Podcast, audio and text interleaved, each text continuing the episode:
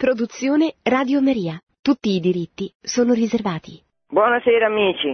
Per quelli che mi conoscono, io ho una voce strana questa sera, una voce che eh, speriamo non si interrompa troppo spesso con la tosse che mi affligge da qualche giorno. Allora, come annunciato, è stato annunciato dalla regia, questa sera parliamo di Australia questo continente che è l'ultimo che è stato scoperto, è stato, coloniz- è stato scoperto, diciamo, andiamo proprio all'ingrosso, all'inizio del Seicento, prima sono stati gli olandesi a cui si sono uh, sostituiti gli inglesi, infatti l'Australia è stata per tanto tempo una colonia inglese, una colonia inglese che è stata popolata da eh, galeotti, perché eh, la corona inglese ha spostato eh, i galeotti dall'Inghilterra, dove costavano di più, li ha mandati in Australia, in questo posto così lontano, dove hanno fatto dei lavori forzati utili all'Inghilterra. E, questo diciamo, è il primo nucleo della popolazione dell'Australia. Mm, L'Inghilterra è un paese riformato è un paese anglicano, questo poi vedremo, ne parleremo anche nel corso della puntata. Attualmente fa parte ancora del Commonwealth, quindi ancora riconosce la regina Elisabetta come regina dell'Australia per l'appunto. Io in, in questo caso, in questa puntata, ho l'idea, mi è venuta l'idea di raccontare, sono cose che io un pochino so e adesso ne conosco un po' di più, ma insomma forse il grosso di chi ascolta questa um, trasmissione non conosce le caratteristiche dell'evangelizzazione che il cammino catecomunale fa in tutto il mondo. Io, per quelli che seguono le puntate che faccio sulla vera storia della Chiesa, ehm, lo sanno perché l'ho detto in tutte le salse che faccio parte di una delle prime comunità neocatecumenali. Allora, ehm, il cammino ha una fortissima spinta missionaria che è arrivata in Australia. E allora di, delle caratteristiche di questa evangelizzazione fatta da questi pionieri del cammino che sono andati in Australia parleremo questa sera col, con i responsabili di questa evangelizzazione che da 40 anni stanno in Australia che si chiamano Totò e Rita e poi parleremo anche con il presbitero che accompagna questa loro equipe itinerante che si chiama Padre Toni. Poi ci sarà una famiglia in missione cosiddetta, ma piano piano eh, chiariremo che cosa vogliono dire questi termini. È una famiglia di italiani, Paolo e Grazia, sono fratelli di Teramo mi pare, e poi parleremo anche con Monica e Dale che sono invece degli eh, australiani puro sangue, quindi mh, mm, quelli a cui in teoria la predicazione era rivolta dall'inizio. Allora, ehm, cominciamo da Tony. Buonasera Tony. Totò. Ah, Totò, ecco. Totò. Sì. Totò, sì, ho fatto io, io non sto bene, ecco, non solo la tosse, non sto bene, quindi ho i riflessi un po' lenti, perdonatemi. Allora, Totò, da che cosa vogliamo cominciare? No, forse alcune idee che tu hai già parlato dell'Australia in generale, ma per dare alcune idee che aiutano gli ascoltatori a capire che cos'è questo paese. Certo, certo. Chi ne parla? Allora, tu o, o, il prete? Io. Bene. Io, io. Prego. Poi, eh, padre, allora, oh, quello che volevo dire, tu hai già detto che è stata scoperta eh, da, dagli olandesi, però è molto importante dire che questo paese è stato abitato da 60.000 anni circa dagli aborigeni, dagli indigeni dell'Australia. Eh sì, scusa Totò, scusa, io mi ero scordata di dirlo che eh, gli inglesi hanno fatto fare a questi aborigeni, penso più o meno la fine che gli inglesi sempre hanno fatto fare agli indio-americani, cioè li hanno sterminati, no? Più o meno?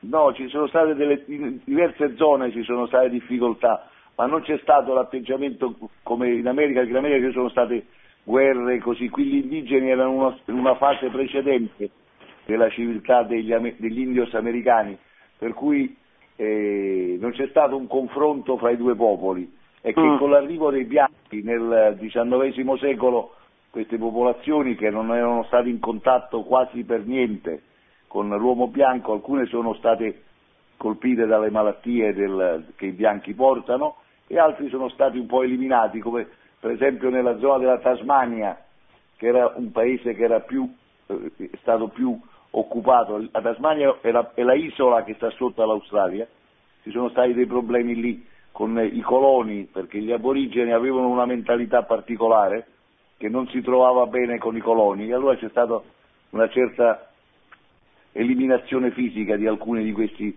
aborigeni. Adesso gli aborigeni sono circa 600.000 in Australia uh-huh. e una parte vive nelle città e, e, e, sono lo stato un pochino più basso della società australiana in generale con molti problemi di salute e altri invece vivono nelle loro missioni in differenti parti dell'Australia, specialmente nel nord e nel west e, ed è una situazione abbastanza difficile. Però ecco, sono 60.000 anni che sono qui, quindi diciamo, loro sono i veri, veri australiani, eh, sono divisi fra tanti gruppi, c'erano più di 200 lingue, perché l'Australia è un continente che, ed è grande 7 milioni 700 mila chilometri quadrati, quindi è il sesto paese del mondo come grandezza dopo la Russia, il Canada, la Cina, gli Stati Uniti, il Brasile e, e, essendo così grande e tutto l'interno è tutta una parte desertica, molti di questi aborigeni non hanno mai avuto contatto l'uno con l'altro. Lingue, alcune delle lingue hanno 2-3% di, di contenuto comune, però nonostante questo hanno una cultura molto simile in tutta la parte del, dell'Australia. E quando sono arrivati i, i, gli inglesi non hanno avuto un problema perché questi vivevano seminudi, non avevano case, non avevano quello che sembravano i concetti fondamentali dell'antropologia, eh, il, senso di proprietà, i, i funerali, il matrimonio, la, la, la lingua scritta, non avevano queste celebrazioni e quindi sono stati considerati, c'è stato quasi un dubbio, sono uomini o non sono uomini? Eh sì, lo stesso problema, scusa Totò, che è successo quando gli spagnoli hanno, hanno scoperto l'America Latina e anche lì c'è stata una discussione se avessero l'anima o no. Esatto, anche perché esatto. lì facevano sacrifici umani su larga scala no? e anche cannibalismo su larga scala. C'era anche in Australia probabilmente.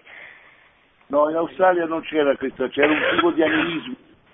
Tipo di animismo. L'Australia è stata molto importante dal punto di vista di studio antropologico perché eh, qui le popolazioni 200 anni fa non avevano scoperto i metalli, quindi si è, si è pensato che questi popoli fossero molto molto primitivi all'età della pietra.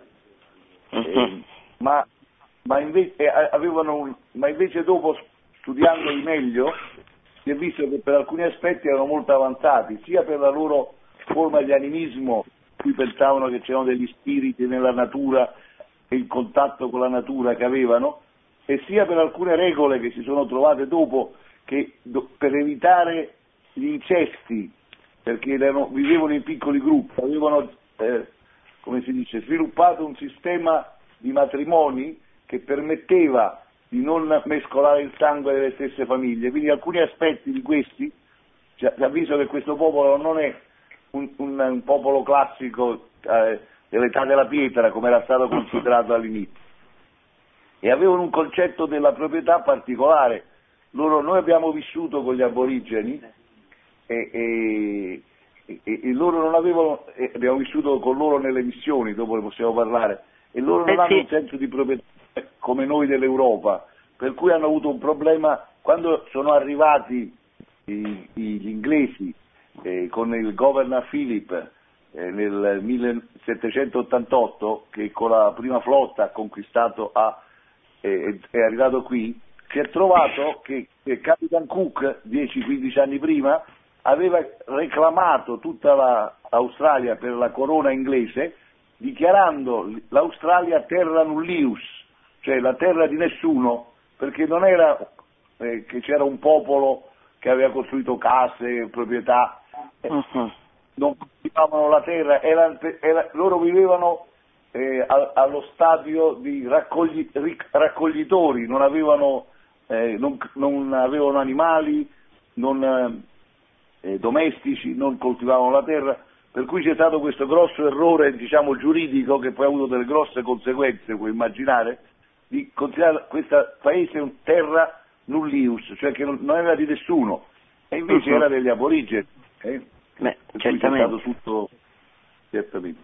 E, allora, questa, eh, allora, questo fatto della presenza degli aborigeni, questa enorme distesa di terra, l'Australia è fra i continenti, uno dei cinque continenti, è uno dei continenti che è il più eh, piano, il più eh, eh, secco come, come, quantità di acqua che ci sta, e anche il più vecchio, per cui monta- non ci sono montagne molto alte molto eh, aggiustate, le montagne sono tutte riabbassate dai uh-huh. fenomeni atmosferici e, e l'acqua, i fiumi sono soprattutto lungo la costa, perché molti altri fiumi finivano all'interno dell'Australia dove forse si pensa che ci fosse stato un mare, un mare interno, per cui tutta la popolazione, anche al tempo dell'arrivo dei, dei primi coloni, in cui non c'erano aerei, non c'erano macchine, si è sviluppato tutto sulla costa,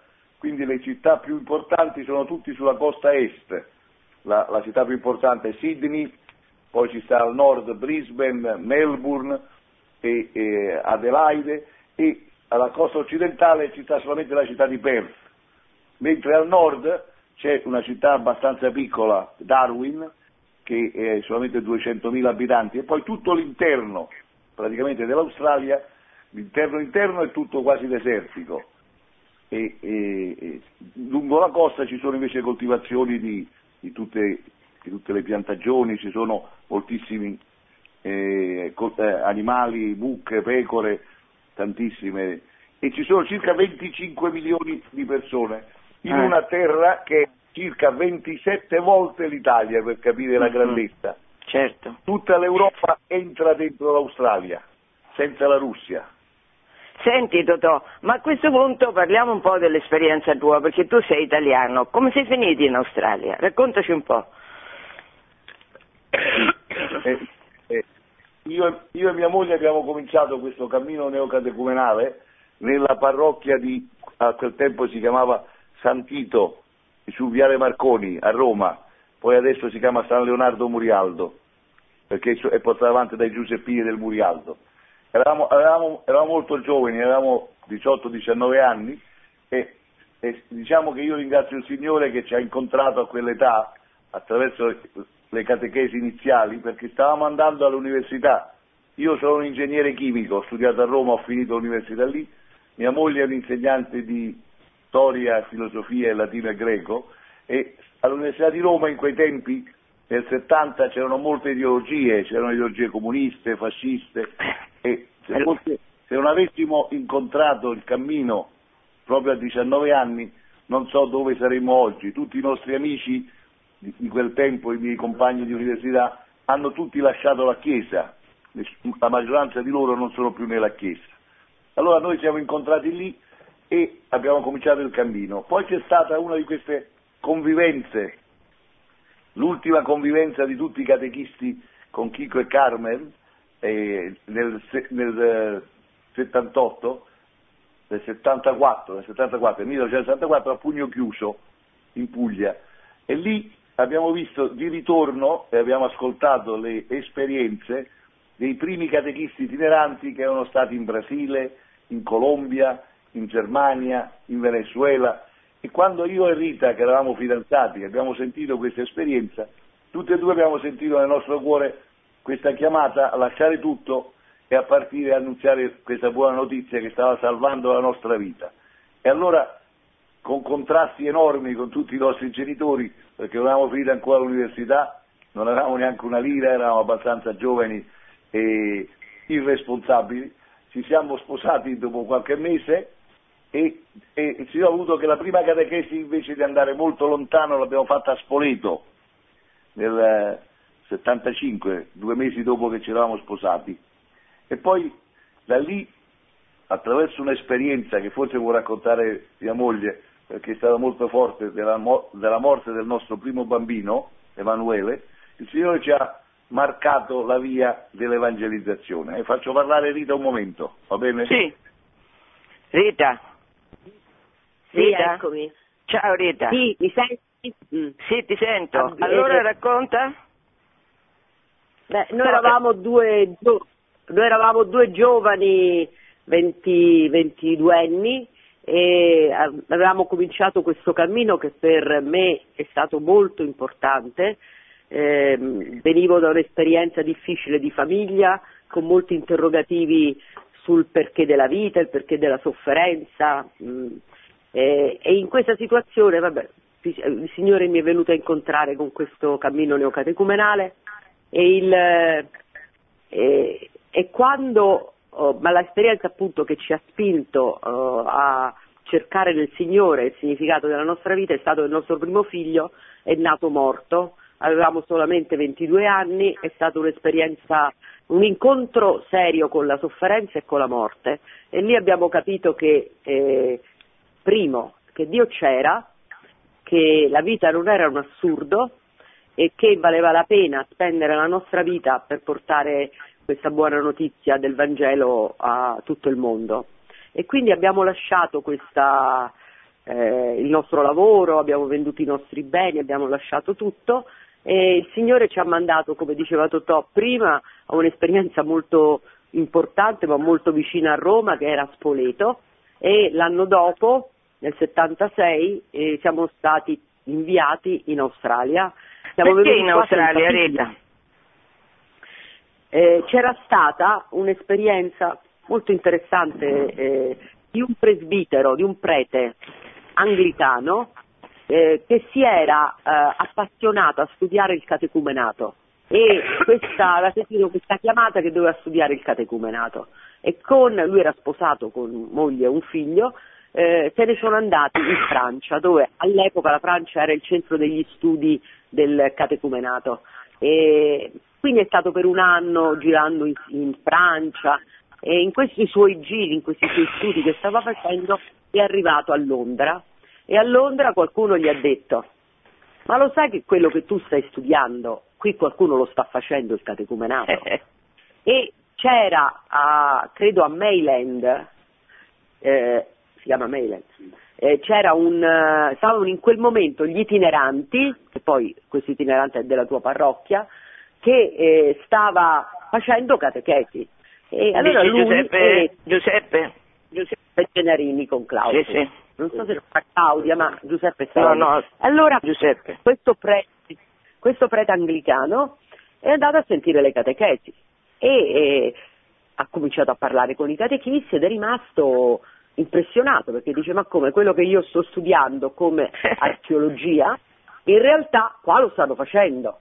Eh, insomma, Infatti, eh, scusa un minuto, questo- scusa un minuto, scusa un minuto Rita, Eh, quello che diceva Totò prima e che dici anche tu, lo dico ai- a chi ascolta, che è la meraviglia che eh, il Vangelo si attua alla lettera. Quello che scrivono gli atti degli apostoli, quelli che scrivono eh, gli apostoli Pietro e Paolo Giovanni nelle lettere, ecco io, come Totò e Rita, noi siamo testimoni che questo si avvera proprio alla lettera e che alla lettera mh, queste persone prese mh, da tutte le isole, dico io, usando questa espressione che, che c'è in un salmo che mi piace molto, in- ciascuno è un'isola che sta con i suoi problemi, con i suoi drammi, con i suoi.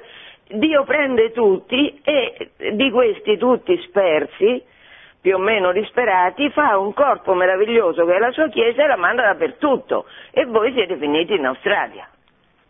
eh, attraverso questo oh, prete anglicano e eh, mi ricordo che in questa convivenza, che è una riunione che facciamo con i responsabili del cammino a livello internazionale, Chico e Carmen all'epoca, eh, in una zona di Arcinazzo, chiesero, eh, ci si, si chiede, ma si- ci sono alcuni che il Signore sta chiamando a- all'itineranza, l'itineranza vuol dire che uno lascia il lavoro, che non è pagato, vive della provvidenza giorno per giorno.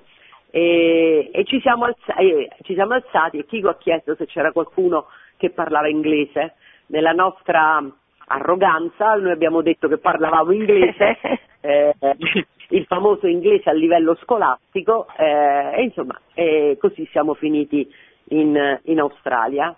Poi quando siamo arrivati in Australia ci siamo resi conto che il nostro inglese era molto a livello scolastico, certo. però il Signore ci ha aiutato piano piano a, e, e, in questi anni, per, per, per, sottolineare quello che tu dicevi, eh, in questi anni veramente abbiamo toccato con mano la presenza del Signore, perché nel frattempo ci sono nati sei figli in, diversi, in diverse città d'Australia, quindi ogni figlio marca un momento dell'evangelizzazione qui perché è nato mentre evangelizzavamo una diversa città, una è nata a Darwin, una a Melbourne, una a Perth e, e, e abbiamo toccato con mano che Dio c'è, che provvede per noi, provvede come Lui vuole. Abbiamo passato momenti che, difficili dove non si sapeva che cosa mangiare il giorno dopo e poi vedere il Signore che appariva, insomma è stata, eh, io adesso è 40 anni che il Signore ci chiama a questo tipo di vita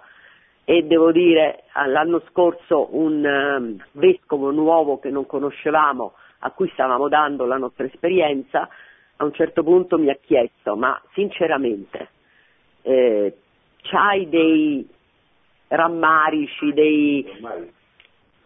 Pronto? Sì, sì, pronto.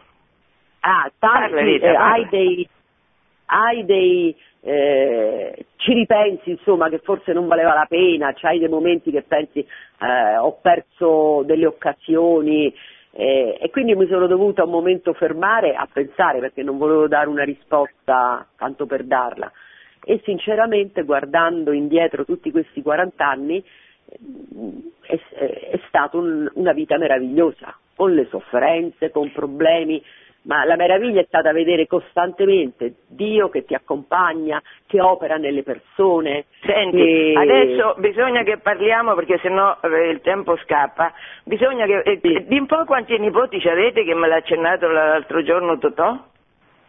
Beh, eh, abbiamo 29 nipoti. Perché, te lo chiedo eh, perché io, sì. vedendo naturalmente con, con, con, Totò ho parlato per Whatsapp perché eh, siete lontani, e non costa niente in quella maniera, e c'è una foto di Totò con una nipote, così carina quella foto che mi è venuto in mente di chiedergli quanti fossero i vostri nipoti, appunto i vostri nipoti sono quasi 30, quindi una vita piena di vita, piena di senso. Allora, sì, siete capitati... La... Come? Sì, sì. Di, di, richiedi. No, allora eh, adesso bisogna, eh, dobbiamo parlare un po' di, di, come vi siete mossi in Australia, perché siete partiti dall'ang- dall'anglicano che va contattato? Sì, perché questo presbitero anglicano è, è a Melbourne, noi in questo momento ci troviamo a Melbourne, era andato a una convivenza con Chico e Chico gli aveva detto guarda che tu uh, sei uno studioso, hai fatto tutti gli studi, hai conosciuto il cammino neocatecumenale, sei abbastanza intelligente, tu puoi copiare quello che noi stiamo facendo e inventarti un catecumenato per la Chiesa anglicana. Oppure hai un'altra possibilità, eh, che tu oh, accetti questo carisma che è nato nella Chiesa cattolica, chiami un'equipe eh, itinerante, che naturalmente sarà cattolica, per aprire questo cammino catecumenale nella Chiesa anglicana. Questo presbitero oh, ha pregato su questa cosa, ha visto un segno che quando stava ritornando in Australia eh, il suo vescovo anglicano lo aveva fatto parroco e allora ha pensato di scegliere la seconda opzione che gli aveva presentato Chico, cioè invece di inventarsi il suo catecumenato, di chiamare questo cammino neocatecumenale che il Signore aveva fatto sorgere. Infatti la coppia eh, che australiana che tu hai nominato, che dopo parlerà, è una coppia che oggi è cattolica, ma che sono nati anglicani e hanno conosciuto il cammino neocatecumenale come, eh, come anglicani. Noi abbiamo lavorato nella chiesa anglicana 18 anni, è stata un'esperienza unica che io sono grata al Signore che me l'ha fatta fare, di un ecumenismo eh, non a livelli eh, di comitati, di commissioni, ma a livello proprio terra-terra. perché noi abbiamo abitato nei, nei presbiteri che loro li chiamano vicarage, do, con i preti ang- anglicani, abbiamo vissuto con i fratelli anglicani e, e, e abbiamo predicato esattamente quello che predichiamo non abbiamo aggiustato, abbiamo predicato esattamente quello che predichiamo nella Chiesa Cattolica. E eh, la meraviglia è vedere che questi è stato un momento di grazia, gli anni 70 e 80 è stato un momento di grazia dove la Chiesa anglicana era molto aperta alla Chiesa cattolica, dove c'erano anche la Chiesa cattolica aveva molto ehm, fatto dei lavori di eh, unione con la Chiesa anglicana e quindi è, è stato diciamo, un momento molto bello che purtroppo nel 1995 eh, si è dovuto fermare. Chissà se il Signore ci riporterà un giorno a... anche perché dicevo è dell'ecumenismo, perché il vero ecumenismo eh, non è tanto che, per esempio, cattolici che cercano di avvicinarsi alla Chiesa anglicana e viceversa. Il vero ecumenismo è i cattolici che camminano verso Gesù Cristo nella conversione, gli anglicani che nella conversione camminano verso Gesù Cristo e insieme si incontreranno in Gesù Cristo. Perché e avete dovuto interrompere questa esperienza con gli anglicani, dicevi? E c'è stata un po' di difficoltà che è cominciato anche la Chiesa anglicana col discorso delle donne preti, ha cominciato un po' a eh, perdere sì, interesse sì. a questa unione con la, la Chiesa cattolica, poi si è trovata un po' in difficoltà. Eh, alcuni di questi fratelli dopo tanti anni volevano diventare cattolici perché si erano innamorati della Chiesa cattolica da cui avevano ricevuto questa esperienza. Insomma, un, nel 1995 è venuto Chico qua in Australia, abbiamo fatto un incontro, abbiamo visto che non, e quasi tutti questi fratelli eh, eh, piano piano si sono fatti tutti cattolici, i loro figli, ormai diciamo i, i nipoti, ormai sono tre generazioni che provengono dalla, dagli anglicani e che sono cattolici. Io a proposito, scusa un minuto, a proposito della Chiesa anglicana voglio ricordare che Benedetto XVI nel 2009 ha fatto un documento che si chiama Anglicanorum Cetibus in cui all'inizio scriveva in questi ultimi tempi lo Spirito Santo ha spinto gruppi anglicani, gruppi anglicani, non individui, gruppi, a chiedere più volte e insistentemente di essere ricevuti anche corporativamente nella piena comunione cattolica e questa sede apostolica ha benevolmente accolto la loro richiesta. Il successore di Pietro non può non predisporre i mezzi perché tale santo desiderio possa essere realizzato. E questa, devo dire, è una caratteristica che c'è, è successa solo con la Chiesa anglicana, perché le altre chiese protestanti hanno molta più difficoltà a aderire alla predicazione cattolica, cosa che non è per la Chiesa anglicana perlomeno non era quando non c'era la, tutta la storia dei vescovi e preti gay, delle donne preti, eh, a cui tu accennavi adesso, ma Benedetto XVI, cioè la Chiesa Cattolica, di fronte alle eh, reiterate insistenze di gruppi di anglicani di voler rientrare nella piena comunione con Roma, la Chiesa Cattolica alla fine non è che questa, questa, questo zelo sia partito da Roma, questo zelo di rientrare a Roma è partito proprio dalla periferia, è partito dall'Inghilterra, è partito da dove c'erano le comunità anglicane. E a questo desiderio di ritorno il Papa ha risposto con questo documento che è curioso perché permette le, alle comunità, non agli individui, di, eh, di, di, di tornare nel, in comunione con la Chiesa romana, alle comunità, con i loro pastori. Insomma, è molto interessante questa cosa che riguarda la Chiesa anglicana. Quindi voi vogliamo sentire un po' a questo riguardo cosa dice la sorella di cui mi avete mandato eh, il telefono e sì. anche il nome? Sì, Monica. Rita? Monica. Monica, vogliamo sentire Monica? Sì, sì, sì. Sì, ciao. Ciao Monica, tu parli italiano? Un po', sì, sì. Un po'. Ci vuoi dire com'è che ti sei ritrovata nella Chiesa Cattolica venendo da quella anglicana? Sì, sì.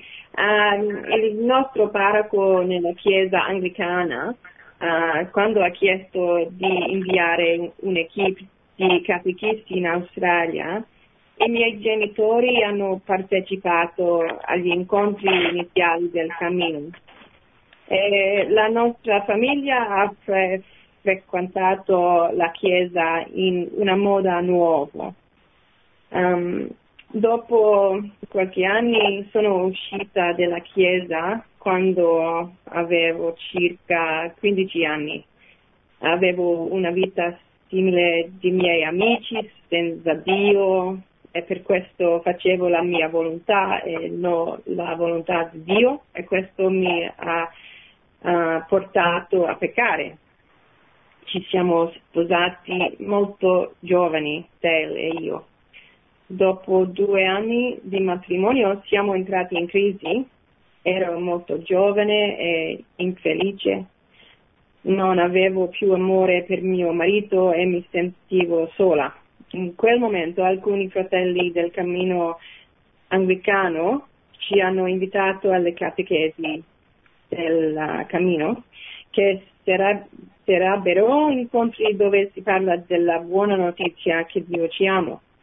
Questa buona notizia mi ha, ha aiutato tantissimo perché um, ha cominciato a poter perdonare mio marito e me stessa con l'aiuto di Dio. Sono entrata del, nel cammino neocatecumenale e mio marito mi ha seguito qualche anno dopo. Uh, dopo alcuni anni nel cammino... Suo marito, dico, aveva resistenza a, a seguirti nella Chiesa cattolica? uh, nella chiesa anglicana.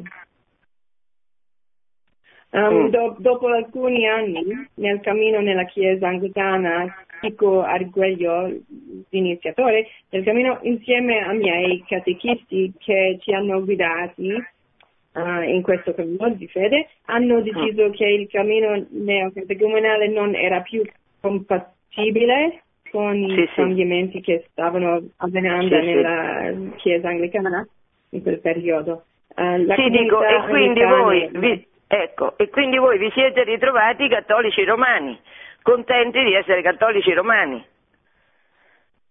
Sì, sì. Sì, con, eh. sì siamo contenti.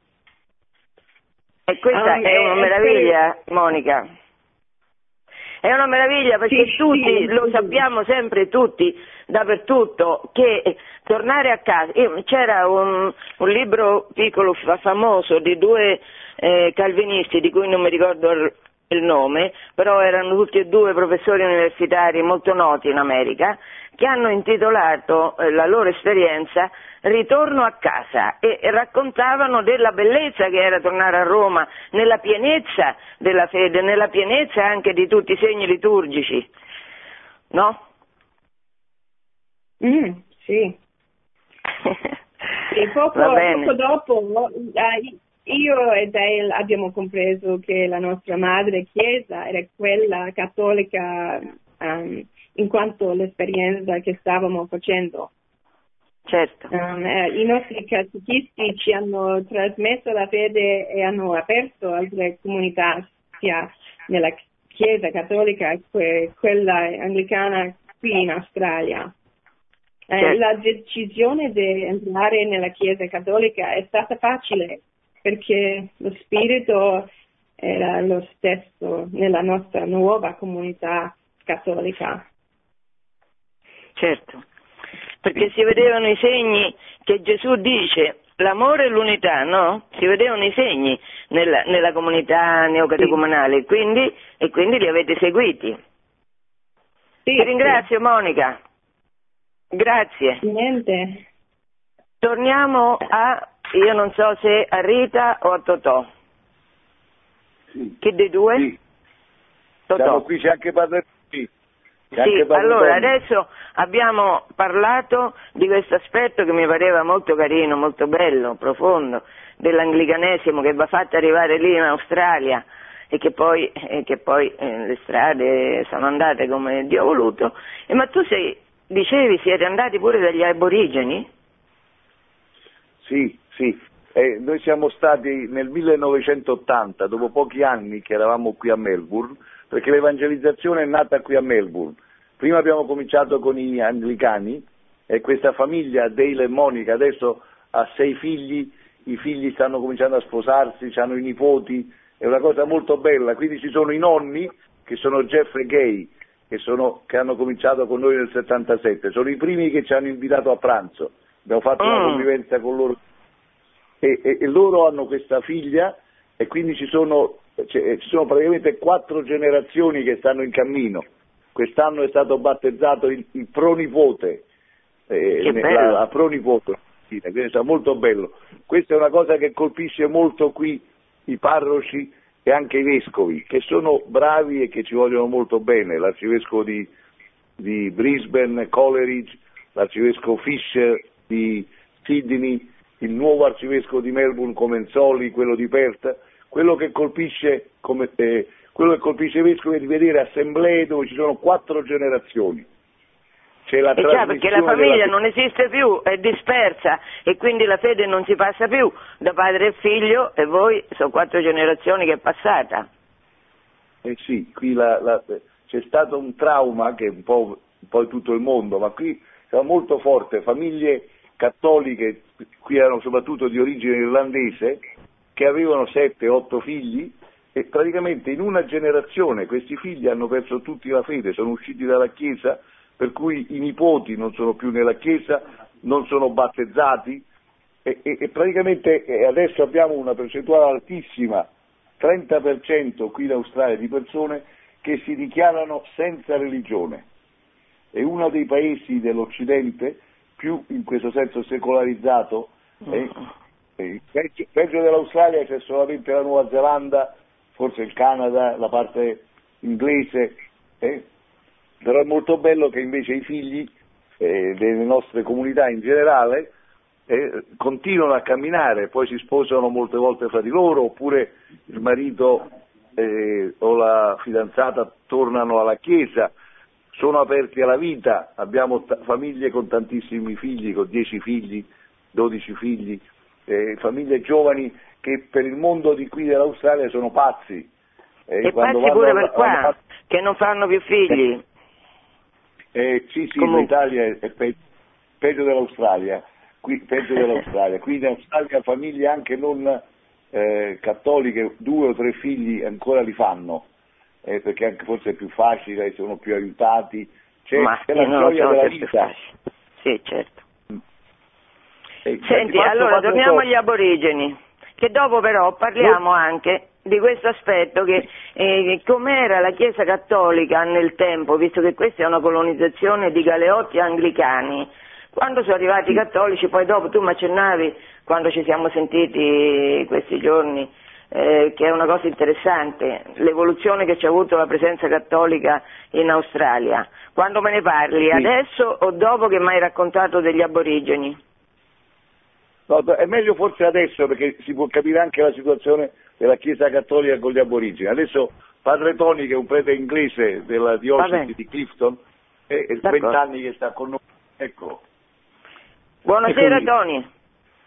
Buonasera. Allora raccontaci di questo aspetto, della presenza della Chiesa Cattolica in Australia.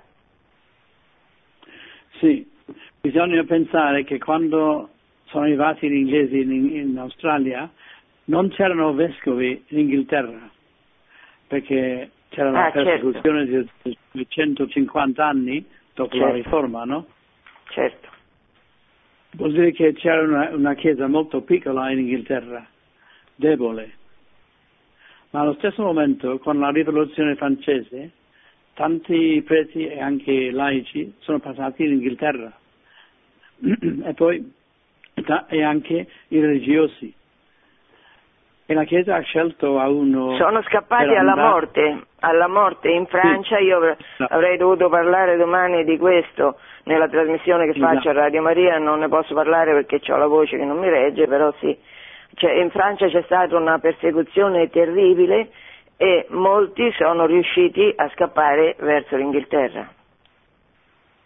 Esatto, sì, sì.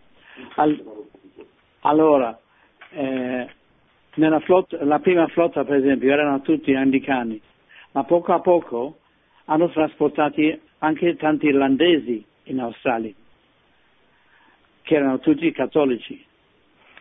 Ma irlandesi Eh, che erano hanno- galeotti oppure irlandesi semplicemente per farli emigrare? No, Ga- Galeotti, Galeotti. Galeotti, irlandesi eh. galeotti. E qualche volta, qualche, qualche volta c'era tan- eh, anche il parroco di questi irlandesi. Mm. Galeotto? Pure lui? c'era- Carcerato? Anche lui, anche lui Galeotto.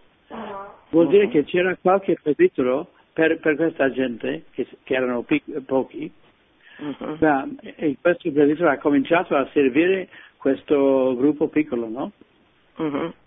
E anche de- de- devo dire che questi, questi presbiteri non erano amici degli, degli inglesi. È Eh, normale, certo. no? Eh certo. Poi la Chiesa ha, ha capito che era necessario in- inviare qualcuno per essere un capo, no? E ha Mm. scelto un monaco benedettino inglese che era Alathorne, Bernard Alathorne, che veniva de- vicino a Bristol. Ma quando questo? varia- Questo è nel 1828 Mm. o qualcosa. Capito? E lui era il capo, ma non era molto eh, accettato per, per questi irlandesi che erano galeotti prima, no? Mm. C'era un'opposizione dal, dal- dall'inizio tra questo vicario generale e i preti irlandesi. Ma poco a poco la Chiesa ha cominciato a, a crescere, no? E, han- han- hanno inviato a, altro- a un altro monaco, Polding, che era il primo vescovo di Sydney, dopo. Eh, E questo Polding era bravissimo. Si, si è nominato presbitero itinerante o vescovo itinerante. Ha viaggiato tanto per cercare questi gruppi piccoli di cattolici, anche per conoscere gli, gli aborigeni, eccetera. Era bravissimo. E poco a poco la Chiesa ha cominciato a crescere a Sydney e poi nelle altre città. La, nella parte eh, di Western Australia è molto interessante perché lì sono arrivati i benedettini spagnoli Ah, con, con un ab- abate Rosendo Salvado. E ma quando? Sempre una- nell'Ottocento? Cent- 800, sì, un po', 830, un po', un po' dopo, ma po- Ah. poco tempo dopo. E questi hanno cominciato a fare una, una pastorale con gli aborigeni molto importante, insegnandoli a lavorare, portandoli all'educazione, Come avevano famiglie. fatto gli spagnoli negli Indi, con gli Indi in America Latina. Hanno usato la stessa politica evidentemente. Erano bra- bravissimi. Ma Sì, come mai sono arrivati che- i spagnoli là in Australia, che era una terra inglese? perché c'è la storia di Spagna che hanno chiuso, chiuso i monasteri, questi monaci hanno passato a, Ah, a- ecco, ecco, Italia, ecco, ecco. a Italia e poi cercavano una missione. Nel 1834 c'è stata in, in Spagna un'insurrezione che hanno chiamato la matanza de los frailes, cioè la- l'uccisione dei frati. Evidentemente questo è il contesto in cui anche da lì sono scappati e poi Roma li avrà inviati in Australia. Come per esempio quando io vado in giro nelle diverse nazioni, questo detto anche eh, così per Totò e Rita, eh, quando vado in giro vedo che i primi nuclei delle comunità catecumenali, i propri più vecchi, per esempio in Svizzera o per esempio in Belgio, sono proprio, eh, sono proprio i vecchi emigranti italiani che per trovare lavoro era- avevano- erano stati costretti a emigrare e lì però quando c'è stata una predicazione hanno sentito l'eco di questa fede che avevano e hanno formato le prime comunità. Questa cosa è bellissima, che Dio si serve delle, della povertà, dell'ingiustizia, della violenza massonica contro la Chiesa per poi seminare in tutto il mondo, come è successo evidentemente in Australia. Bella cosa, non la sapevo. Scusa, Tony. Per esempio questa, questo monastero si chiama uh, New Norcia, Nuova Norcia. Ah, e certo, Benedetto, Benedettini. Impressionante visitare, vedere eh, le tombe di tutti questi spagnoli che hanno dato la vita per portare la vita a, a, alla gente aborigena. È molto interessante. Sono stati Sono ammazzati? Spagnoli. Mm? No, no, Sono stati ammazzati? No, no, no, no, no, lì no, no. no, no. No. Hanno dato la vita a 90 anni, 95 anni vivendo lì. Bravissimi. E adesso che c'è? Che è rimasto? Eh, c'è, c'è ancora il monastero, sono pochi, e hanno perso questa pastorale perché c'erano tanti, tanti eventi che hanno, hanno cambiato tutta la, eh, l'attitudine della, della, del, della nazione, perché bisogna, bisogna pagare la gente un, un, salario giusto, eccetera, tutto cambia, no? E, e Mm. come, come, siccome non potevano vivere, vivere così, si sono persi dopo. Capito. Eh, e invece dopo è arrivato il cammino, a quello che diceva Totò, Sì, a sì, evangelizzare questi aborigeni. esatto, sì, sì, nella- nell'anno 80. Ma Eh. io non c'ero. Tu non c'eri? Allora no. ripassa per piacere la parola magari a Rita o a Totò. Ok? Eh, prima di parlare degli aborigeni, eh, Eh. voglio dire una cosa su come quando siamo arrivati qua, che tipo di chiesa abbiamo trovato. Sì, perché la giusto. Chiesa Cattolica per molti, per molti anni, diciamo fino agli anni se- 70, è stata una Chiesa di minoranza e una Chiesa anche eh, povera, oppressa. Ti faccio un esempio, eh, se tu eri cattolico non potevi andare in politica, se eri cattolico non potevi prendere certi tipi di lavori e di posti elevati, quindi era una chiesa di minoranza un po' eh, oppressa. L'idea che la gente normale aveva dei cattolici sono un gruppo di ignoranti, eh, insomma c'era veramente una- un'animosità. Questi fratelli anglicani che poi sono entrati nel cammino mi eh, raccontavano che eh, quando il 15 di agosto per la festa della, dell'Assunzione Assunta. vedevano questo gruppo di cattolici eh, camminare per la strada per andare alla messa, loro si mettevano agli angoli e gli tiravano sassi e li chiamavano Ecco. pecoroni. Ecco, questo era l'ambiente.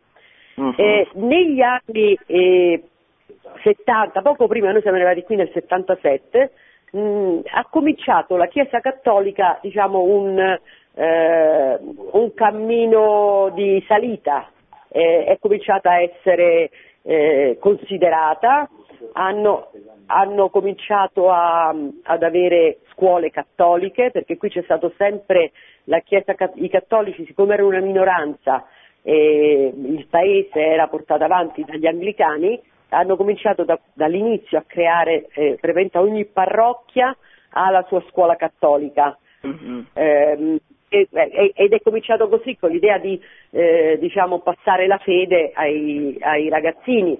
Infatti la prima e unica santa australiana, al momento, speriamo che ce ne saranno altri, è una santa che è stata ehm, canonizzata da, recentemente, eh, che si chiama Mary McKillop, è Maria della Croce.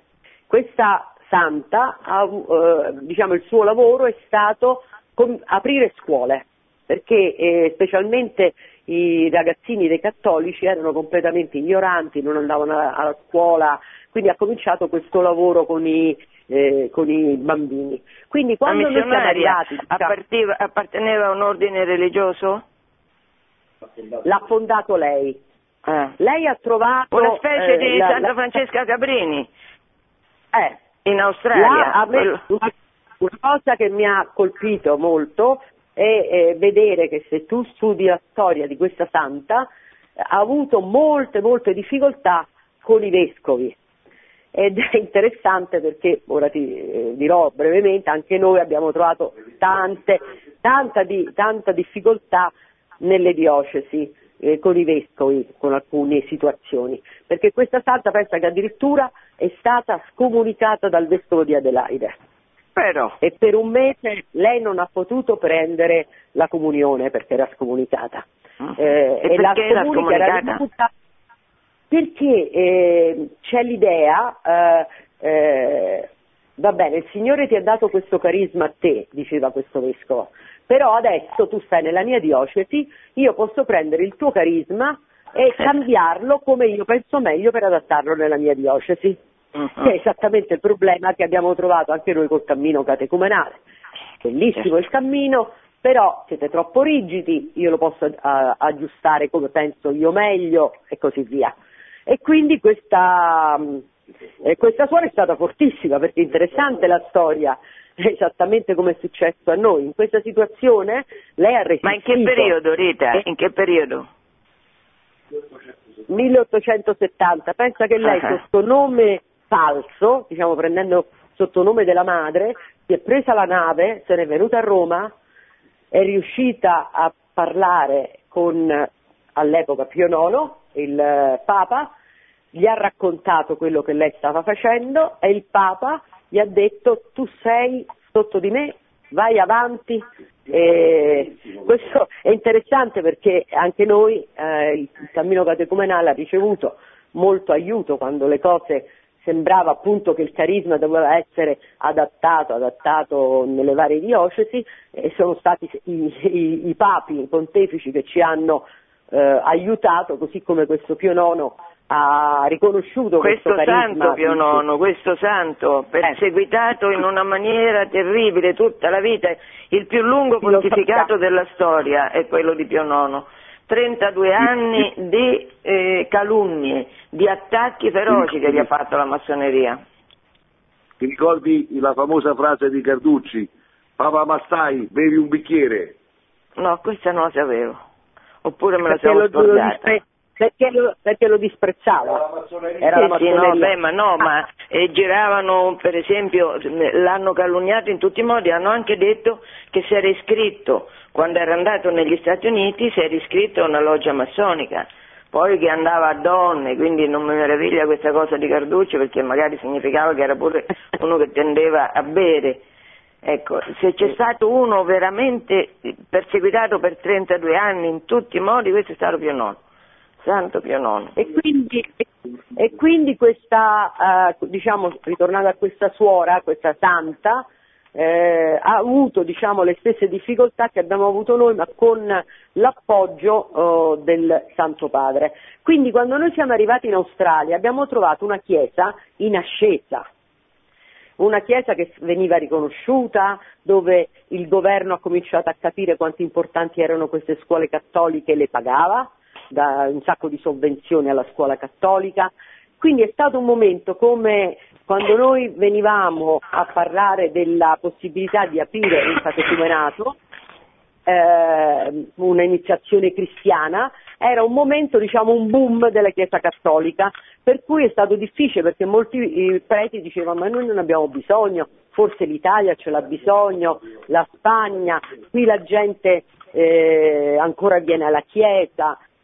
Qua, I pochi che abbiamo trovato, mh, che erano aperti a cominciare questo, devo dire che ah, la gente in quel momento erano, mh, rispondevano all'annuncio. C'era come una ricerca di Gesù Cristo, una ricerca del, del significato della vita, c'era ancora una. Infatti abbiamo formato delle belle comunità, io sto parlando degli anni eh, 79, 80, 81, 82, c'era come, eh, era come se c'era una, una messe pronta per essere raccolta. E mi ricordo che noi dicevamo ai parroci, guarda che qui è il momento ancora delle vacche grasse, cioè è il momento che hanno, formiamo dei granai, formiamo queste comunità che possano eh, resistere, perché guarda che va a venire la, la, mm, la secolarizzazione, verranno le, gli anni delle pecore, delle vacche magre. E insomma, queste, diciamo che questo periodo delle, dei carestia è cominciato. È cominciato piano piano oh, con la secolarizzazione, le chiese si sono svuotate, eh, noi, le chiese veramente fanno un po'... Eh, noi andiamo, noi che stiamo, tanti anni che stiamo qua, parrocchie dove c'erano eh, 800 persone, 1000 persone in chiesa, tu vai adesso, sono 150, tutti anziani, manca tutta la fascia eh, dai 20 ai 40 anni, non esiste. Eh, insomma è una situazione che eh, questa secolarizzazione è entrata veramente... Da, però dall'altra parte abbiamo ancora le scuole cattoliche che vanno molto bene, quindi abbiamo come due le scuole cattoliche che fioriscono piene di ragazzi. Ma le scuole cattoliche fa... sono cattoliche oppure sono cattoliche solo di nome? in realtà... Diciamo, sono, sono cattoliche, ma la gente che manda i figli lì è perché c'è un'educazione migliore, una disciplina migliore, eh, fede, fede non viene trasmessa, anche perché come diceva un vescovo, ci diceva il problema è chi trasmette la fede, i professori?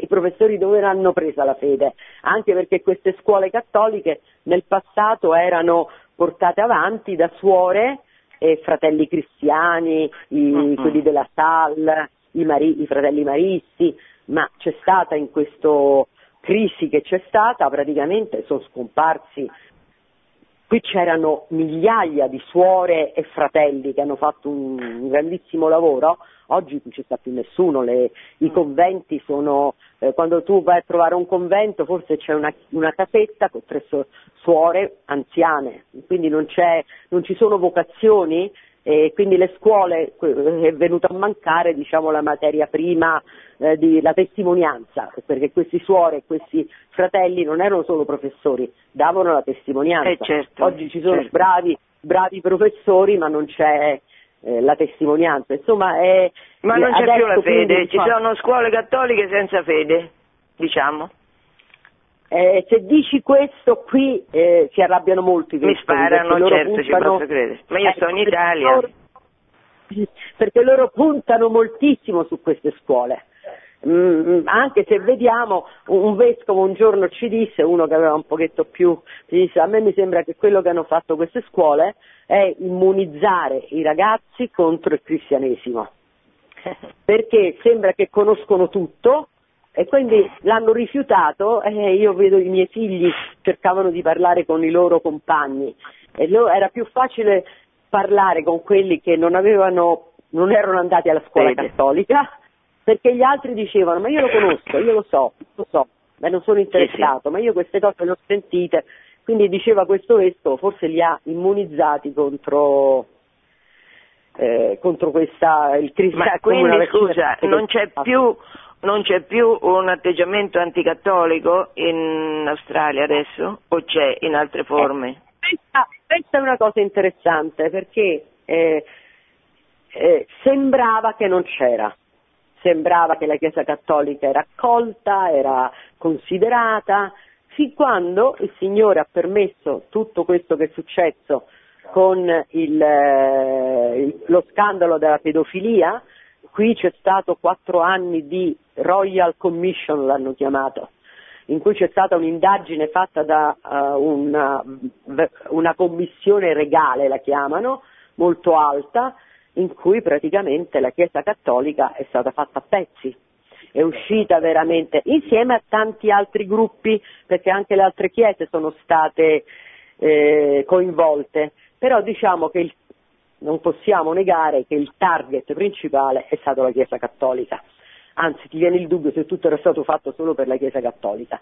E, e, e la cosa che è venuta fuori è che questo odio e questo eh, che sembrava che non c'era, in realtà c'era. Eh certo. Perché è venuto fuori mh, un odio, guarda, adesso tu so, sai che noi facciamo la missione nelle piazze durante la, sì. la Pasqua, no? Sì. E oggi, per esempio, eh, hanno fatto la missione in una piazza, eh, il presbitero, c'era un presbitero lì e tre, uno, per esempio, eh, durante questa missione è venuto un uomo e gli ha detto, ha cominciato a gridare a questo prete chiamandolo pedofilo. Quanti bambini hai- hai violentato oggi, pedofilo? Ora, per i preti oggi, andare in giro vestiti da preti, puoi benissimo mh, essere trattati in questo modo. Poi c'è stato tutto il problema con Cardinal Pell, per cui c'è veramente un Quella è momento una molto- cosa veramente vergognosa. Adesso io so che per motivi di opportunità non conviene parlare di No. questo fatto. Io però eh, devo testimoniare che eh, ho sentito diverse omelie di personalità importanti nella Chiesa. Normalmente queste omelie non mi hanno colpito per il tono della loro predicazione che mediamente era mediocre, quando non estremamente lagnosa. Mi ricordo di aver ascoltato due omelie di Pell nelle convivenze nostre, due omelie di Pell meravigliose, cioè questo è un uomo dalla vita intellettuale e morale davvero specchiata, che gli hanno fatto questo servizio. È veramente una cosa scandalosa. Qua siamo su Radio Maria, Padre Livio l'ha difesa oltranza il cardinale Pell. E ripeto, hanno scelto proprio per farlo stare in carcere, anzi raccontaci un po' come sta in carcere, hanno scelto per mettere in carcere con questo processo, lasciamo stare adesso questo processo, magari ne parleremo dopo la conclusione definitiva che avverrà tra qualche tempo, ma insomma proprio il migliore probabilmente, uno degli uomini migliori della Chiesa. E lì anche la cosa curiosa che un uomo così sia stato in un certo senso, in un certo senso la Chiesa stessa eh, abbia assistito abbastanza silenziosamente a questo scempio che veniva fatto, però chiudiamo questa parentesi di Come? Noi siamo andati a trovarlo in ca- noi siamo andati a trovarlo in carcere perché Eh, devo dire che gli vogliamo molto bene, è un grande amico nostro, lui, è venuto lui, frequenta la nostra famiglia, frequenta i nostri figli, è veramente una persona di una... è stato scambiato anche da un punto di vista mediatico per un uomo forte, duro, rigido, mm, che invece mm. non è assolutamente vero, ha avuto una campagna. Noi siamo andati in carcere e quello che ci ha colpito, che lui sta in isolamento 23 ore al giorno e un'ora, un'ora al giorno può uscire, ma sempre per la sua protezione personale deve stare isolato. Noi l'abbiamo trovato molto bene, non solo mentalmente e psicologicamente, ci raccontava scherzando che fa due sodoku al giorno per tenere la, la testa sveglia, mm. ma eh, abbiamo trovato che spiritualmente sta molto bene, lui è come se stesse facendo un lungo ritiro solitario, silenzioso, non ha nessuna rabbia, non ha parlato male di nessuno, né della giuria, né dei giudici, né di chi l'ha accusato. Perché è cattolico, perché è un vero cattolico e come tale, ma insomma eh, Gesù l'ha detto che eh, ci avremo, se, siamo- se lo seguiamo, ci avremo sulla terra il cento per uno insieme a persecuzione e poi la vita Esatto. eterna. Ecco, è stato preso questo come massimo, uno dei massimi esponenti della Chiesa Cattolica, ma anche della santità della Chiesa Cattolica e sta in carcere. Sì. E, e e- noi stiamo pregando molto per lui, anche tutte le nostre comunità. Adesso ci dovrebbe essere l'appello, che è fatto non più da una giuria ma da tre giudici e siccome il caso, come è stato visto da tanti giuristi internazionali, era molto molto debole quello dell'accusa e, e quindi eh, speriamo che venga trovato innocente, sarà una grande gioia. E il cardinale ci ha detto personalmente io non sono interessato a essere trovato innocente per me stesso ma per il bene della Chiesa in Australia. E così tutti speriamo in questo. Sì, dopodiché Eh, la campagna di demonizzazione che è stata fatta ha portato i suoi frutti ovviamente.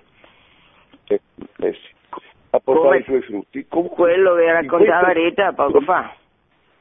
Sì, in questa situazione siamo stati consolati da un parroco che avendo visto questa situazione, un parroco che aveva dubbio se cominciare le catechesi, se aprire il cammino, questo parroco di nome Aurelio ha invece detto in fronte al demonio, davanti al demonio che ci attacca, perché dietro a tutto questo alla fine c'è sempre lui, eh, come diceva San Filippo Neri, il demonio, eh, eh, la cosa che dobbiamo fare è un, rispondere con il doppio del, de, se il, dello del zero. un punto è, è dello zero, per cui dice cominciamo il cammino, infatti fra una settimana cominciamo il cammino in tre parrocchie qui a Melbourne, che, che nuove, che è un miracolo, e che è frutto, forse frutto anche della sofferenza di quest'uomo e di tante persone, di tanti vescovi.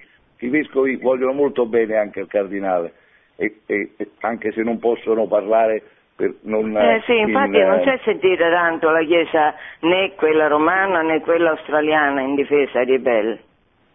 e O forse sono io che non lo so, però.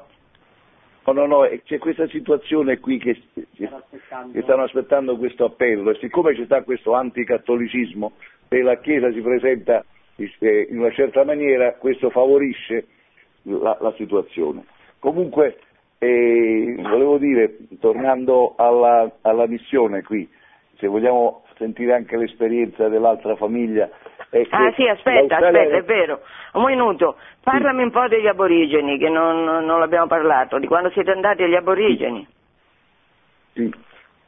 Noi siamo stati degli ab- dagli aborigeni due volte, una ne- nell'80 e, e poi padre Tony eh, è stato fatto parroco di una missione aborigena nel 97 nel, a Melville Island, che è un'isola di fronte a Darwin. E, e abbiamo fatto catechesi là. Ma lì le persone vivono separate o in villaggi? Villaggi, villaggi. È un po'. eh, loro erano abituati a vivere in piccoli gruppi di 25-30 persone in situazioni seminomade. Eh, La maggior parte adesso vive in gruppi, in pa- in, eh, like, come villaggi, però eh, sono villaggi non naturali perché ci sono vari clan, gruppi familiari che vivono insieme. Eh, diciamo che noi abbiamo fatto catechesi, la gente è venuta, si erano formate anche comunità, ma praticamente abbiamo avuto difficoltà con i preti. Arrivava un prete nuovo e ci cacciava via. E per cui Ma invece loro ascoltavano la predicazione? hanno ascoltato, si sono formate comunità. Eh, Ma questi erano già cristiani o erano pagani? Questi sono tutti battezzati, non ci sono, sono stati tutti battezzati, quindi sono tutti cristiani. Mhm. Però eh, mentre per esempio nel 1980 siamo andati in una missione e la domenica in chiesa c'era tutto il villaggio, nel 1987 non c'era tutto il, vi- 97 non c'era tutto il villaggio, ma ci stavano forse 10 persone in chiesa. Capito? Cioè la gente gli è stata data una fede iniziale, ma siccome non è stato fatto un catecumenato, una eh, formazione cristiana, pre- piano piano stanno come sta succedendo in tutto il mondo, non solo con gli Sì. aborigeni. Gli aborigeni Certo. sono un problema che umanamente, non so se tu sai che sono, l'Australia sta anche sotto inchiesta diciamo, della- delle Nazioni Unite perché è, è una situazione di popolo eh, veramente vergognosa, nel senso, tu immagina che la media di vita di un aborigene è 40 anni, quando in Australia è, è- è 80. Eh, quindi a livello di, ma- di malattie, eh, a livello di istruzione, eh, a livello Sono di- abbandonati a loro stessi. Ma non sono abbandonati perché gli danno un sacco di soldi, ma è come se un popolo eh, che hanno perso il senso della vita. Ci sono suicidi a non finire, ma suicidi di ragazzini. Cioè tu hai ragazzini di 12 anni che si ammazzano. E eh, in alcuni posti è una cosa, eh, van- bambini di 8 anni che vanno in giro con il, eh, un barattolo di pet- petrol, di chiama, benzina intorno al collo perché si drogano co- sniffando la benzina.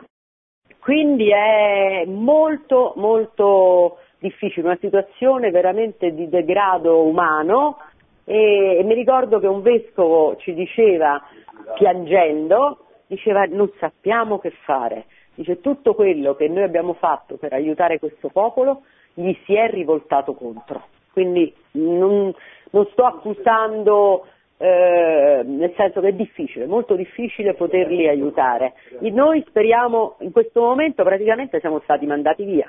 Avevamo, tu immagina che abbiamo mandato, abbiamo detto come possiamo evangelizzare questa, queste persone, eh, forse mandando delle famiglie a vivere con loro, eh. che loro possono fidarsi, fidarsi, cominciare ad avere confidenza che noi eh, abbiamo mandato per dieci anni due famiglie, una con eh, sei figli, in missione, i figli andavano, erano gli unici bianchi che stavano lì vivendo con questi ragazzi, eroici, veramente eroici, mi, mi, commuove vedere questa famiglia quanti anni è stata lì, che, e, e, cominciava finalmente, perché quando tu vai da questi aborigeni la prima domanda che ti fanno è quando te ne vai, perché vedono gente che va e viene, quindi uh-huh. come si fidano? Perché, e loro dicevano ma non ce ne andiamo noi, noi siamo qua con voi, sono stati là quando c'è stata la, per esempio la inondazione, e siccome loro erano bianchi erano venuti con gli elicotteri e questa famiglia ha detto no, noi andiamo con tutti gli altri, con le barconi.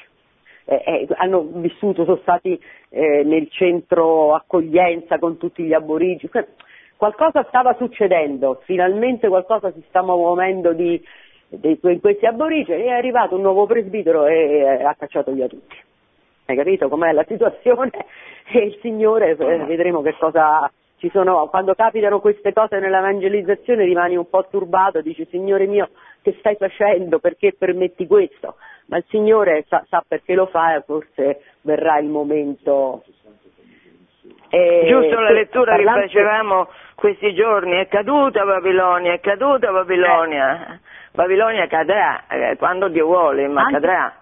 Ma a parte la situazione degli aborigeni, in questo momento anche l'Australia, come società, ma io credo che sia uguale ormai dappertutto, ha queste problematiche, per esempio i suicidi. I suicidi sono molto alti in Australia, più alti che in altri paesi. Un paese ricco, benestante, che ha tutto, eppure ci sta un alto grado di suicidi non solo eh, di, di giovani ma anche di anziani c'è un alto zone dell'Australia dove dice che l'uso della, della droga è aumentato del 400%, ah. cioè, quindi un, un uso della droga, un problema di alcolismo, distruzione della famiglia, famiglie che non esistono perché il divorzio è già da, da molti anni. E, insomma, in questa situazione molto difficile in cui poi ecco, i matrimoni gay sono stati approvati, eh, la, il, la, l'ideologia dei gender silenziosamente, che quasi non ce ne siamo accorti, è entrata, mh, perché qui la gente non è molto politicizzata, quindi non ci sono molte discussioni politiche uh-huh. o ideologiche. Però piano piano, tu, mi ricordo anni fa quando in alcune convivenze abbiamo parlato dei problemi dei gender, te lo ricordi che abbiamo fatto catechesi su questo, la prima reazione dei fratelli di comunità era dire ma qui non è così, sarà in Europa. Mm. E non se ne erano accorti che era ancora più avanzato che in Europa. Uh-uh. Perché in Europa noi stavamo ancora all'epoca della discussione e qui era già avvenuto senza che ne si era fatto discussione. Certo. Quindi abbiamo visto com'era importante le famiglie, le famiglie. Per quello qui abbiamo portato un grande numero di famiglie in missione. Eh, adesso parliamo eh, un po' di questo carisma, perché eh, T, ehm, Totò e Rita sono itineranti responsabili dell'evangelizzazione del continente, sotto di loro, come in tutte le nazioni dove arriva il cammino, ci sono altre equipe itineranti, poi il cammino ha altri carismi, che sono sia le famiglie in missione sia le missio agentes. Adesso Rita o Totò non lo so, introducete un po' questo, questa realtà delle famiglie in missione per poi parlare con questi fratelli italiani. Sì, eh, abbiamo famiglie qui che vengono dall'Italia, dalla Spagna, dalla Polonia, dall'Inghilterra, dal Portogallo, dagli Stati Uniti, eh, da Malta, perché qui ci sono tantissimi emigranti, il 30% degli australiani mi sembra che siano nati al, all'estero ancora eh, di questi 25 milioni. Stati, la, la, prima immigrazione era irlandese inglese, anglo-celtica, poi sono arrivati gli europei, gli italiani, i tedeschi, eh, i maltesi, qui a, a, a, Melbourne ci sono più maltesi di quanti ce ne sono a Malta, mm. eh, la chiamano pic, piccola Malta e noi abbiamo fatto catechesi e ci sono bellissime comunità con tantissimi fratelli che vengono originariamente, adesso sono australiani, sono nati qua, ma di origine maltesi, questa piccola isola. In questa situazione, parlando con, con i vescovi, eh, cominciando con eh, l'arcivescovo di Melbourne molti anni fa e poi eh, con quello di Perth, un arcivescovo molto bravo che adesso si è arrivato, l'arcivescovo Iki, lui ha cominciato a, a, invitare delle famiglie che sono qui da 30 anni e poi ha, hanno fatto un lavoro meraviglioso con i loro figli che sono quasi tutti al 99% in, in, nelle comunità che si stanno sposando fra di loro, che hanno, eh, eh, cominciano ad avere tanti figli. E queste famiglie praticamente vengono e abbandonando tutto loro, appoggiate dalle loro comunità di origine in Italia, in Spagna, negli altri paesi, vengono, si inseriscono nelle comunità locali con umiltà, camminano con loro e praticamente e danno una testimonianza forte della fede, come un po' una trasplantatio ecclesie. Cioè, sì, come... ma la differenza fra voi che siete un carisma itinerante e loro è che voi non siete legati a trovare un lavoro una casa fissa, ma appunto andate di posto in posto, mentre queste famiglie che sono chiamate a fare la missione si radicano nel posto dove vanno. Cioè esatto. i figli vanno a scuola lì, loro cercano lavoro lì, prendono una casa lì, no? Sì, sì, sì, esattamente così. E, e, e a volte eh, loro sono persone che nel, nei loro paesi avevano dei lavori buoni, vengono qui, a volte trovano un lavoro simile, perché molti sono intelligenti, bravi, preparati, ma altre volte devono, il lavoro più umile sono quelli di pulire le scuole, pulire le banche. O anche un lavoro che trovano molto è con gli anziani, perché ah, qua sì. nessuno tiene gli anziani in casa uh-huh. e quindi c'è un lavoro enorme nel, negli asili eh, perché è pieno di, di, anziani. Se tu vai nelle città qui mh, esistono proprio città intere piene di anziani, quindi c'è un grande lavoro guardando questi anziani che i figli non riescono a guardare. E poi a parte queste famiglie che si sono inserite nelle parrocchie, eh, alcuni arcivescovi ci hanno chiesto quello che Chico chiama la missio agentes, di formare comunità proprio con le famiglie in zone dove non c'è parrocchia, dove non c'è nessuno che va in chiesa, e allora lì queste famiglie formano loro proprio una comunità di 4-5 famiglie con i loro figli, e noi abbiamo tre missioni, a Sydney, al centro di Sydney, in una zona molto difficile, a Perth e a Brisbane, e stiamo vedendo dei grandi miracoli della fede di questi fratelli, anche se l'evangelizzazione va lenta, ma l'importante è che ci sia la fede, se c'è la fede piano piano il Signore porterà i frutti. Certamente, e, ma poi saranno soprattutto non tanto gli anziani che vanno, ma i figli, no? I, I figli, che esatto. eh, si inseriscono nella realtà locale, vanno a scuola e, e parlano con gli amici, con i compagni di classe, dicono perché stanno là.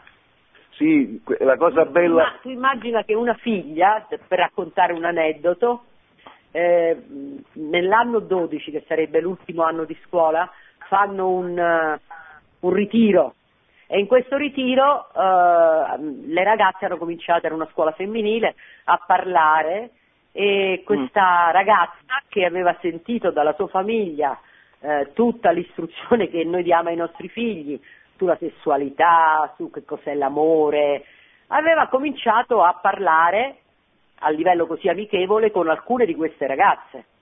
L'insegnante che ha sentito questi discorsi, questa scuola cattolica, eh, gli ha detto ma tu tutte queste cose che stai raccontando a queste ragazze, ma dove le hai sentite? E lei ha detto dai miei genitori le ho sentite. E lei ha detto ma questo è meraviglioso che stai dicendo. Ma allora quando è finito il ritiro, prima ha fatto parlare questa ragazza davanti a tutti, poi finito il ritiro ha parlato con, la, con, i genitori, ma verreste voi a fare un incontro di tre giorni con le nostre ragazze, raccontando alle nostre ragazze le stesse catechesi che fate ai vostri figli? Per dirti come racconto questo aneddoto, eh, sì. perché eh, que- questi segni che questi ragazzi danno, che hanno coraggio, che parlano, che non si vergognano della loro Certo. fede e l'impatto che hanno sulle E persone. c'è questa coppia che si chiama Paolo, Paolo e Grazia, che sono di Teramo, che sono qui quasi da 20 anni con i loro figli, e che piano piano in zone difficili qui di Melbourne stanno dando la loro vita. eh? Puoi sentire Allora, la loro esperienza sì, per sì. collegati. Sì. Chi c'è? Paolo, grazie. Ci siamo tutte e due, buonasera. Ciao. Scusatemi, viene un attacco di tosse. E voi siete vent'anni, diceva Totò, che siete lì? Eh, 13, 13 anni, siamo arrivati in 13. pensione nel 2006. E com'è andata? Eh, è andata, è andata benissimo, nel senso che abbiamo visto ehm, come il Signore ehm, ci ha portato in missione. Se vuoi ti racconto il motivo per cui noi siamo andati in missione, Certo. perché abbiamo sentito questa, questa chiamata. È tutto partito eh, quando ehm, diciamo avevo 13 anni e c'è stata una crisi matrimoniale nella mia famiglia che mi ha fatto eh, venire un sacco di dubbi, no? mi sono sentito perso, non, non sapevo più a chi affidarmi e in questa situazione eh, dove uno ha bisogno di un orientamento, eh, un mio amico mi ha invitato a, a fare il catechismo della Cresima in una parrocchia dove c'era il cammino neocatecumenale. E questo catechista che mi faceva il, eh, la preparazione per la Cresima aveva tutto altro eh, impostazione che era quella neocatecumenale, quindi con eh, catechesi molto concrete e questo mi ha fatto eh, chiedere a lui, al mio catechista, ho detto, senti ma ehm, perché poi quello che è successo è che venivano i fratelli della comunità a preparare le, le sale e vedevo, sono rimasto impressionato tantissimo dalla relazione che c'era, perché io vedevo la difficoltà di relazionarsi con i miei genitori, eh, anche nella società, questa freddezza, e invece vedevo questa comunione che c'era tra questi fratelli della comunità, al punto che io ho chiesto loro, gli ho detto, senti, ma eh, posso far parte di questo gruppo di cui voi fate parte? E ho detto, sì, non ti preoccupare, ti invito alla catechesi. Poi un altro aneddoto molto significativo che io per sbaglio un giorno, invece di entrare nella stanza dove dovevo fare catechismo, sono entrato in una stanza che era stata preparata per una celebrazione eucaristica del cammino neocatecumenale e sono entrato e ho visto la bellezza di questa estetica, con questa mensa, con i fiori, con questa croce, con il leggio, con i tappeti. E, e per un, diciamo, per un due o tre minuti ho chiuso la porta dietro di me e, e sono stato lì seduto a contemplare questa pace che mi veniva da, da questa estetica. E diciamo che così è entrato, eh, il, è iniziato questo cammino neocatecumenale nella mia vita. Qui ho, eh, i miei genitori mi ricordo mi dicevano Paolo dove vai mercoledì e sabato alla sera, dove esci? E ho detto guarda vado in chiesa. E ovviamente un, un tredicenne, un quindicenne che ti diceva in chiesa la sera, i miei genitori mi dicevano guarda ti ho detto dove vai, dimmi la verità. E gli ho detto guarda venite e vedete anche voi. E questa cosa ha salvato anche il loro matrimonio, perché un matrimonio che era quasi alla fine, invece anche loro poi sono entrati in comunità e, è iniziata una nuova vita nella nostra famiglia. E questa esperienza si è ripetuta quando ci siamo sposati noi, perché poi noi ci siamo sposati, abbiamo avuto Anna Maria subito, i gemelli sono arrivati un anno dopo e ci siamo Quanti trovati... figli avete Paolo? Ne abbiamo avuti sei, cinque sono nati in Italia e uno è nata, Benedetta è nata qui in Australia. E dicevo che eh, quando sono, abbiamo avuto nei primi due anni tre figli, complice un parto gemellare, e in quel momento, in quel momento è cominciata a nascere a noi una, una paura, una paura dal punto di vista fisico, per le condizioni di grazia, dal punto di vista economico. E se tu ricordi la, eh, il discorso iniziale di Giovanni Paolo II diceva non abbiate paura di aprire le porte a Cristo. Invece noi in quella situazione abbiamo avuto paura, abbiamo chiuso le porte a Cristo, abbiamo pensato che era meglio distanziare le nascite e questa situazione che doveva essere, diciamo così, eh, temporanea, poi è diventata permanente e siamo entrati anche noi in una crisi profonda perché stavamo tradendo la nostra vocazione. E in questo momento è entrato il cammino di nuovo con le catechesi sulla famiglia, con le catechesi sull'apertura alla vita. Mi ricordo che fu colpito moltissimo da un articolo di giornale che lessi che criticava aspramente il cammino dei catecumenali diceva vi rendete conto che eh, il, con, il, metodo di controllo delle nascite dei eh, membri del cammino del catecumenale è la fede. Di fronte a una società eh, eh, tecnologica, moderna, questi si affidano alla fede, come, interpretata come ehm, eh, superstizione. Di fronte a questo io ho avuto la risposta a quello che cercavo, quindi abbiamo deciso in comune accordo eh, con mia moglie di aprirci di nuovo la vita e grazie è rimasta incinta di Andrea e paradossalmente tutte le paure che noi avevamo di avere una nuova gravidanza si sono avverate perché questo figlio è nato con una malformazione, con il labbro e il palato leporino, però questo evento invece di distruggerci a noi ci ha fatto incontrare Cristo, perché è stata una benedizione, perché invece di, di litigare gli uni con gli altri, invece di farci la guerra, abbiamo cominciato a combattere per il bene di questo figlio, a fare viaggi a Vicenza per tutte le operazioni che lui ha dovuto sostenere e mi ricordo che per me andare a Vicenza per le operazioni era esattamente come fare una convivenza del cammino, era un incontro con Cristo. Abbiamo sperimentato nella nostra carne quello che, che, è scritto nel cantico di Daniele, quando i giovani entrano nella fornace, nelle sofferenze e lì trovano Cristo.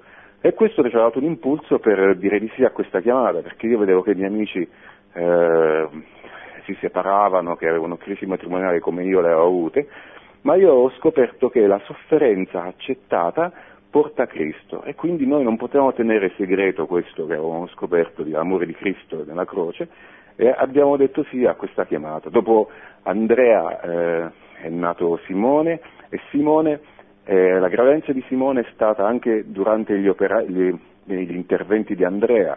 E questa è una cosa che ha evangelizzato tantissimo nell'ambiente dell'ospedale perché quando andavamo a Vicenza il bambino che aveva la malformazione era sempre l'ultimo perché c'era sempre la paura che qualcosa potesse risuccedere. E invece eh, noi eravamo, grazie aspettavo un altro bimbo e tutti ci dicevano ma, ma non avete paura che, che, questa cosa possa ripetersi, che perché facevano anche incontri con, sedute con uh, psichiatri per cercare di, di, affrontare il trauma, mi ricordo che c'erano persone in cui i mariti diciamo, abbandonavano la moglie all'ospedale perché la, in qualche modo la accusavano di aver fatto un figlio eh, con la malformazione. Per noi invece era, era, l'amore di Dio, per noi era stata una grazia speciale.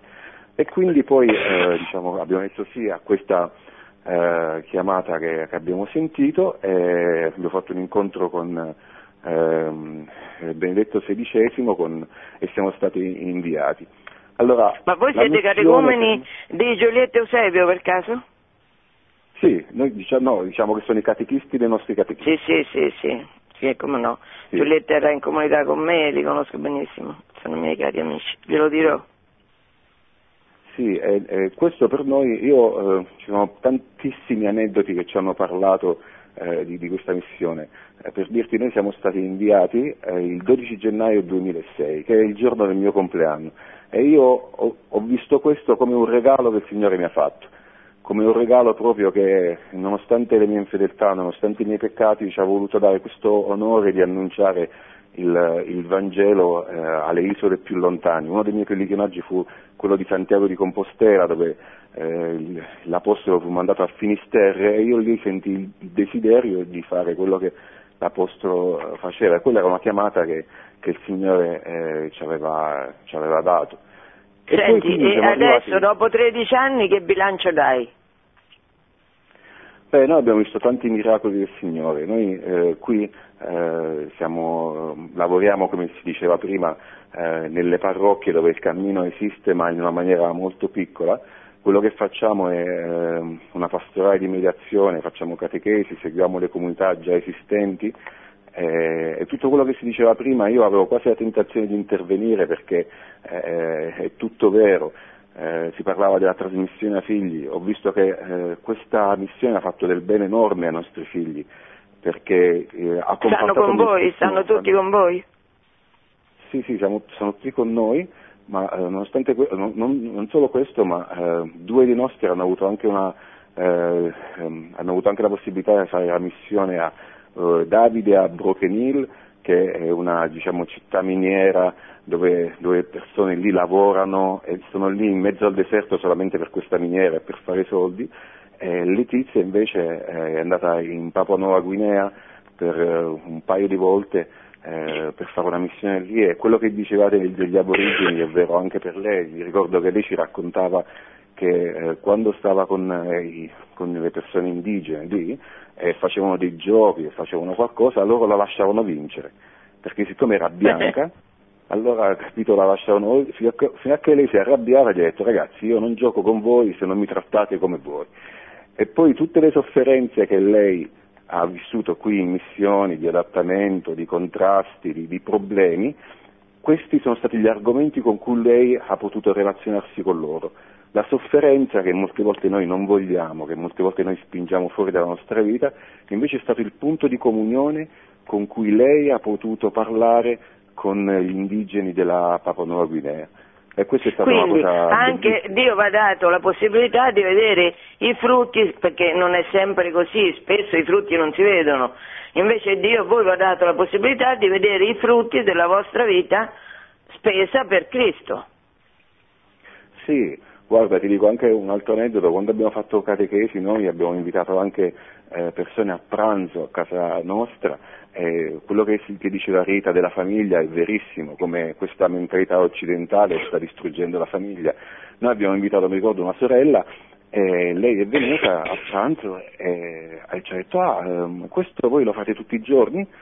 E noi diciamo, pensavo che si, riferisse al cibo e noi detto no, delle volte facciamo la pasta, delle volte facciamo qualcos'altro e noi diciamo no, no, no, questa cosa qui del tavolo apparecchiato, tutti quanti seduti insieme, perché ci raccontava che lei a casa loro, a casa loro non avevano il tavolo, ma ognuno eh, prendeva un piatto, lo metteva sulla penisola della cucina e cenava quando tornava e non c'era questo momento di aggregazione fondamentale dove la famiglia, capito, puoi parlare, puoi sperimentare, puoi eh, condividere tutte le esperienze che hai avuto durante la giornata. E Certo. quindi anche questo è, è un- è un'attrazione per loro vedere questo. Mi ricordo che una Eh, volta un, certo. altro, un altro fratello eh, si mise a piangere, si mise a piangere durante un nostro pranzo e gli dicevo ma perché piangi? Cosa- c'è qualcosa che non va nel cibo? E lui mi disse guarda io non ho mai visto una situazione così.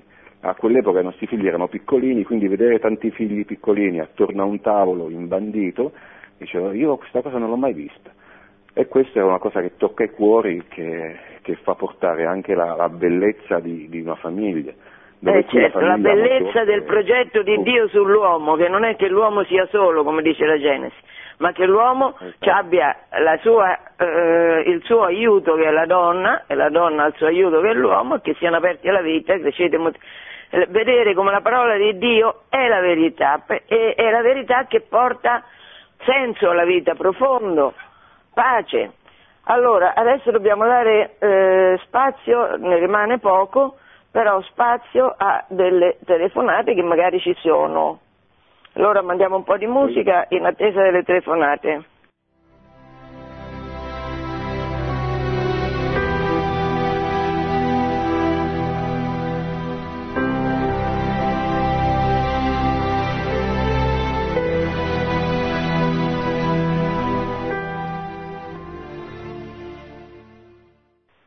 Pronto? Pronto, buonasera, buonanotte. Eh, sono Francesca da Roma. Mi Sì. sente? Sì, sì. Allora, volevo dire eh, questa cosa. Io non sapevo la storia degli anglicani, ma quando ho saputo che mh, questa religione catto- cristiana era nata da un divorzio, mi sono detta ma come mai gli inglesi non si pongono il problema e dicono ma io credo in una chiesa nata da un divorzio? Io scapperei da una chiesa così. Vabbè. Vabbè, Allora, qual è la Poi- domanda? No. Poi invece la cosa bellissima che ho sentito di questa testimonianza dei neocatecumenali, non immaginavo neanche che ci fossero persone del genere. Eh, so, che so che esistono i neocatecumenali, ma il racconto di come si mh, comportano, di quello che hanno fatto, non sapevo dell'Australia, cioè veramente è una cosa...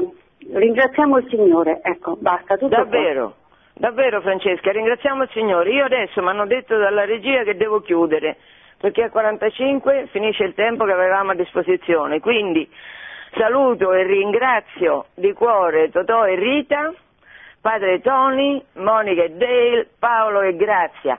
Se Totò vuole dare una, eh, un saluto finale per tutti. Sì, eh, voglio dire che anche noi vogliamo ringraziare il Signore per tutto questo. Un altro grosso dono che ci ha dato il Signore è che abbiamo due seminari dove abbiamo ordinato già Ah, 50 certo. preti per Perth, per Perth e- e Sydney, e Redentoris Certo. Mater, e sono A tutti quello doni non avevamo pensato. Sì, che Chico ha fatto al- alla Chiesa e veramente Chico siamo e molto Carmen. grati a Chico e Carmen, siamo molto grati a Chico e Carmen, anche a Padre Mario, per il- per- per- per- prima di tutto per la nostra vita e poi per vedere la vita in tutti gli altri. Quindi dall'Australia, dalle isole remote, vi salutiamo. Nel nome di Gesù Grazie, Cristo. grazie Totò e Rita. Ci vediamo in convivenza, se Dio vuole. E Dio Un vuole. abbraccio a tutti. Buonanotte, Sì, per voi parte- buongiorno perché poveretti vi siete alzati alle 5 per fare questa puntata. Sono le, sei meno un qua- sono le sette meno un quarto, sì. Ecco, ormai è quasi giorno. per. Cristo è risorto. Cristo è risorto. È veramente risorto, siamo in tempo di Pasqua. Bu- Sì, insomma, buona giornata. Grazie, ciao. Anche Arrivederci. te. Ciao. A- a Radio Maria. Produzione Radio Maria. Tutti i diritti sono riservati.